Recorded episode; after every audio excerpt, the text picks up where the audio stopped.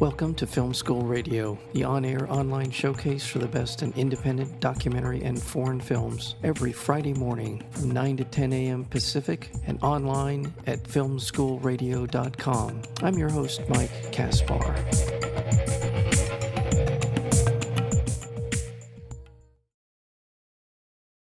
Brian and Charles follows Brian, a lonely inventor in rural Wales who spends his days building quirky, unconventional contraptions that seldom work. Undeterred by his lack of success, Brian attempts his biggest project yet. Three days, a, a, washing machine, and various spare parts later, he's invented Charles, an artificially intelligent robot who learns English from a dictionary and has an obsession with cabbage. What follows is a humorous and entirely heartwarming story about friendship, family, finding love, and letting go. Film is called Brian and Charles, and we're joined today by the director, Jim Archer. Jim, welcome to Film School Radio.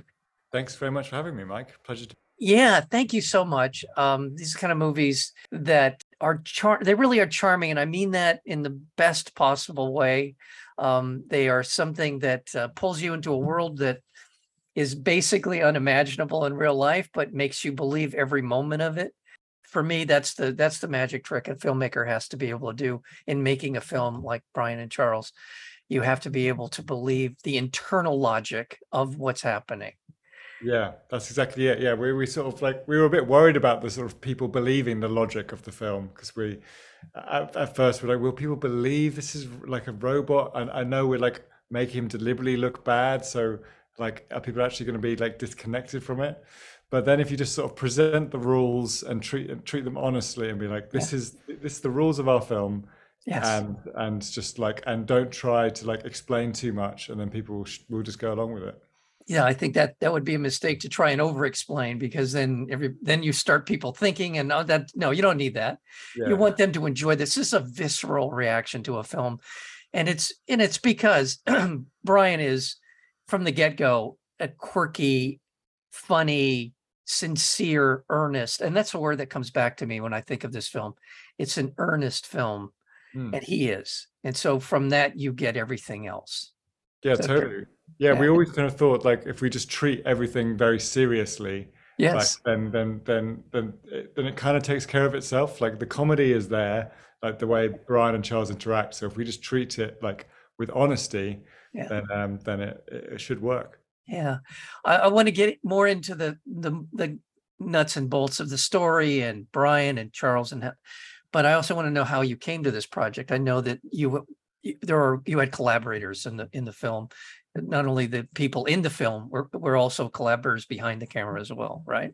Yeah, yeah. So we I, I was already friends with uh, Rupert and Chris. So Rupert produced it, and Chris is Charles and is one of the co-writers. I didn't know David, but yeah, we made the short together in, in 2017 just so yeah, we've been sort of working on it ever since then. But yeah, I just came to it because I was friends with those guys, and uh, I think that like Rupert had seen some of my shorts as well. That maybe we're in the same world. I'd done some sort of documentary parody stuff, so uh, I, and we're sort of interested to do something like that with the short. In a project like this, it's bringing a sensibility to the project that that meshes with the material and also knowing that uh, David Earl and Chris had worked on this character for a long time, right? These characters, I should say. And yeah. uh, let's talk a little bit about that collaborate. You mentioned that you were friends, and that's how you kind of got together. But when you were looking at the material from the short, you did a short of Brian and Charles. Did your trepidations about trying to expand it out into a feature length film? Um, did they feel like they had enough material and enough things to say? Yeah, I mean, there's there's inevitably that kind of worry, like about what because what sort of works for the short film is like a very small insular story. So yes, you need to expand it for a feature, but also you don't want to lose that heart and that kind of like what made it work. So it's this sort of balancing act, which is similar with you know comedy and, and emotion that you do anyway, of just like trying to like build a world but like keep it still about loneliness and sort of and those kind of themes.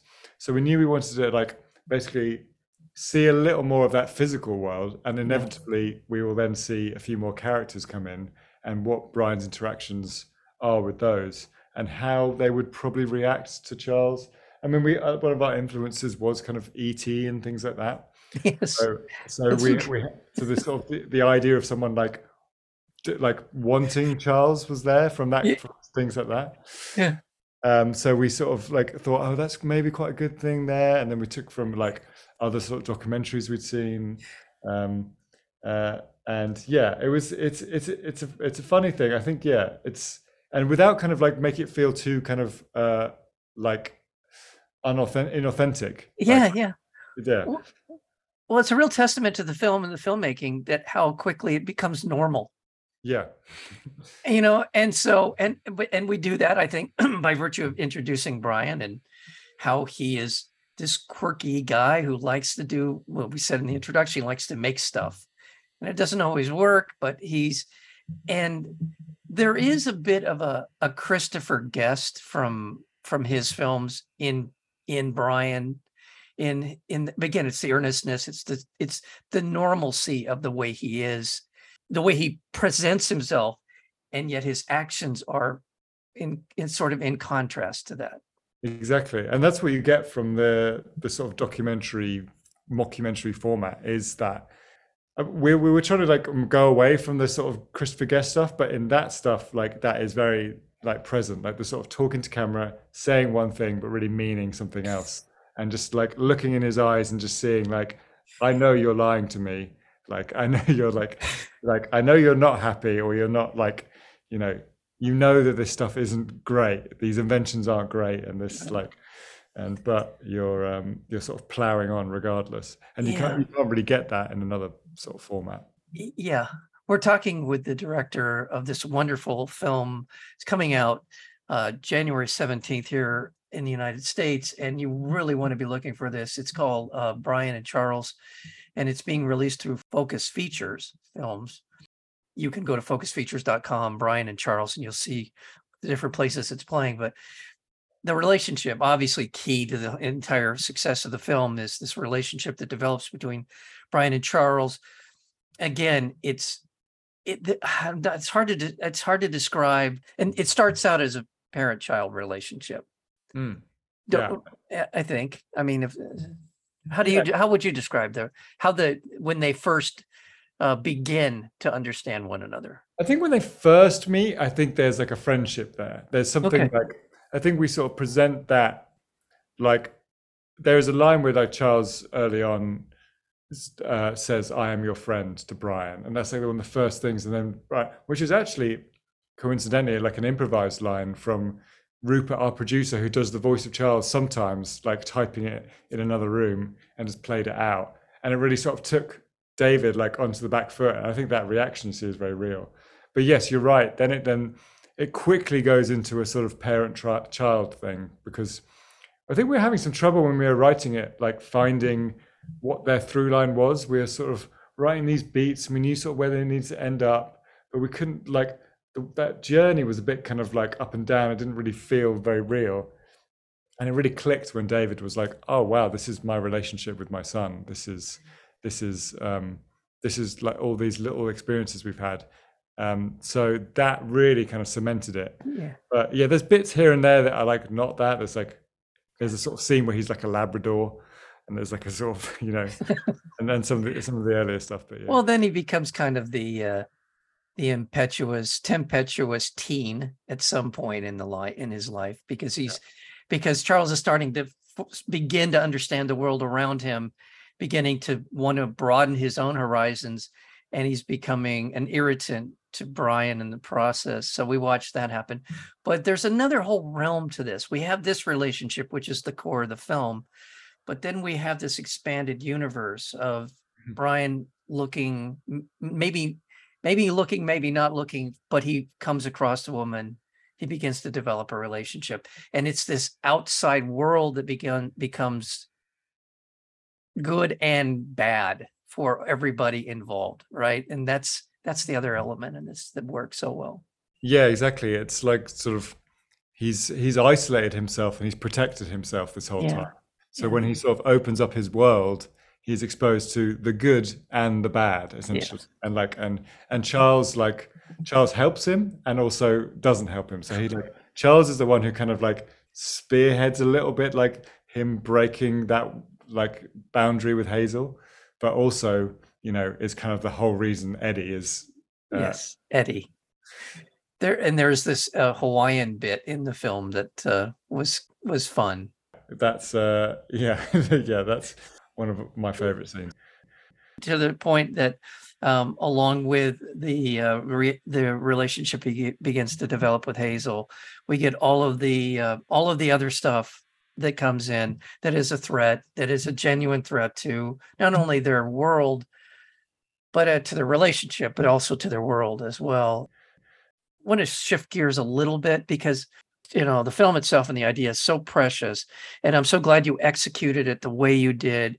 Again, we've been talking about the believability, but in a technical level, I'm really interested in, you know, kind of getting the audience to accept a you know walking walking washing machine essentially. And because there are elements in the construction of his look and his face he's a very soft face. He's a very kind of inviting non-threatening way about charles does about him mm. and sort of the logistics or what was your intent as you're putting together a very unusual robot yeah, we were well. Like Chris, um, who plays Charles, like he built the, the very first iteration of Charles. That was like for the short film, and when they did it as on as a live act briefly. Yeah. Um, so th- so when we made the feature, we were like, okay, we need to. We, we weren't we didn't want to lose that. I mean, his head was pretty battered and was like, you know, there were certain things that weren't right about it. So we're like, okay, we need, but I didn't want to lose the sort of soul of it. So we're like, we have to find the same heads. Yeah. So I like scoured the internet to find them, and luckily found six that were on eBay, like the last ones. Was that right? and then got and then we got Hannah, our production designer, to sort of remake him based on the old version, but like slightly updated and slightly more like with a bit more logic to all his sort of like his eye and his like hair and and just sort of like make it feel like it fits the story of the film more. But um but at the same time keeping it kind of crap essentially. You know what i mean? Like it needs to look like it needs to look bad and or like at least not necessarily bad but like um pretty thrown together. Yeah. Um so yeah I, I like I, th- I feel like there's something I, I can't put my finger on what it is but there is something about that particular shape of face that is very kind of um sort of kind really yes it's kind and his demeanor is kind and even at times when he is irritating. Yeah. He's kind. He, he, there's a certain there's the tone and the voice. The voice is very important to all of that. Yeah. And let's back up to the uh, to filming in Wales. Hmm. And to me, the the surrounding countryside becomes a character unto itself in the film, right? Because it it accentuates Brian's isolation, his desire to be as far removed from people as he can be, just kind of the it's kind of a it's kind of a metaphor for his emotional landscape in some ways. Yeah, absolutely. Yeah. Well, I, I wanted to have this kind of fairy tale feel, really. Right. Like, like it sort of it felt like a real place, but also not a real place. So like, and but you're absolutely right. We we wanted those all those landscapes are just sort of picked because they just since like either the emotion of the scene before or after, or just like a level of Brian, just like if it's that kind of barrenness and yeah, there's there's some shots with sheep where we're sort of like slightly alluding to what like the mental state Brian is in at the moment, whether they're like alone or whether they're with someone. It's such an important part of it, and like you could film this story, you know, somewhere else, and it just wouldn't have the kind of weight that it has. So uh, yeah, hugely important to sort of just to tell that story. What was the most challenging thing about the nuts and bolts, the day to day making of Brian and Charles? What was the thing that you were up against? I mean, I think just because we chose those locations, like I was really adamant that we shoot like like forget about like uh how hard or easy it will be. We're just going to choose the best locations that will look the best on camera and we'll work it out. And I think the sort of line producer was probably a bit annoyed by some of those choices. Uh, yeah, there were some days where we just there's a like a big bonfire scene night shoot and we just didn't get we couldn't get lights there for like three hours. So we are just eating into our day because they just couldn't get up the track. And so we're like scrambling for things to scrambling for other sort of cherry pickers to find in last minute to, to get a light in there. So that sort of stuff was quite stressful. Yeah, sort of clambering up mountains with you know cameras on our backs to get a shot and stuff like that. But it's all it's all fun and all worth Yeah. it. Yeah. I was going to say, imagine the set was fairly fun. I would, I would think it, it feels like it would be. Yeah, I think just the presence of Charles on set just immediately like sort of unites everyone, and they're like, there's that sort of feeling of like, oh, this is fun, but also, what the hell are we making? like, is this is this just like going to be like uh, a a film that will never see the light of day, or will it be like you know? Well, well, it has a feel of, of if a- if kids were going to make a movie and they, would- they would they would grab stuff in their in their bedroom and put it together and try to make something out of it and sort of there's that element that's innocence i guess is a good way better way to put it and um I- you know this is going to be a movie that will get a lot of word of mouth it is those one it's one of those movies that people who will go and see it and like it they'll tell everybody they know to to seek it out and there's a film I would compare it to. uh, It's different, but it, I guess in terms of the kind of internal logic of the film, it reminds me of Harold and Maude a little bit. That's a great reference. I mean, we looked at like I love that film. That was one of my favorite films growing up. So that that and Withnail, with Nell and I, we sort of Yeah, not, not that we like reference them. We don't really No. look at them as structure, but like in terms of that kind of yes, offbeat like British kind of countryside sort of tone. Yeah, yeah, yeah. Well, congratulations to you and your team. Congratulations to David and Chris for their work uh, in front of and behind the cameras and all all the ways that they were a part of it. And Jim Archer, thank you so much for your for your work and thank you so much for your spending some time with us here. Thanks so much, Mike. It's been a pleasure.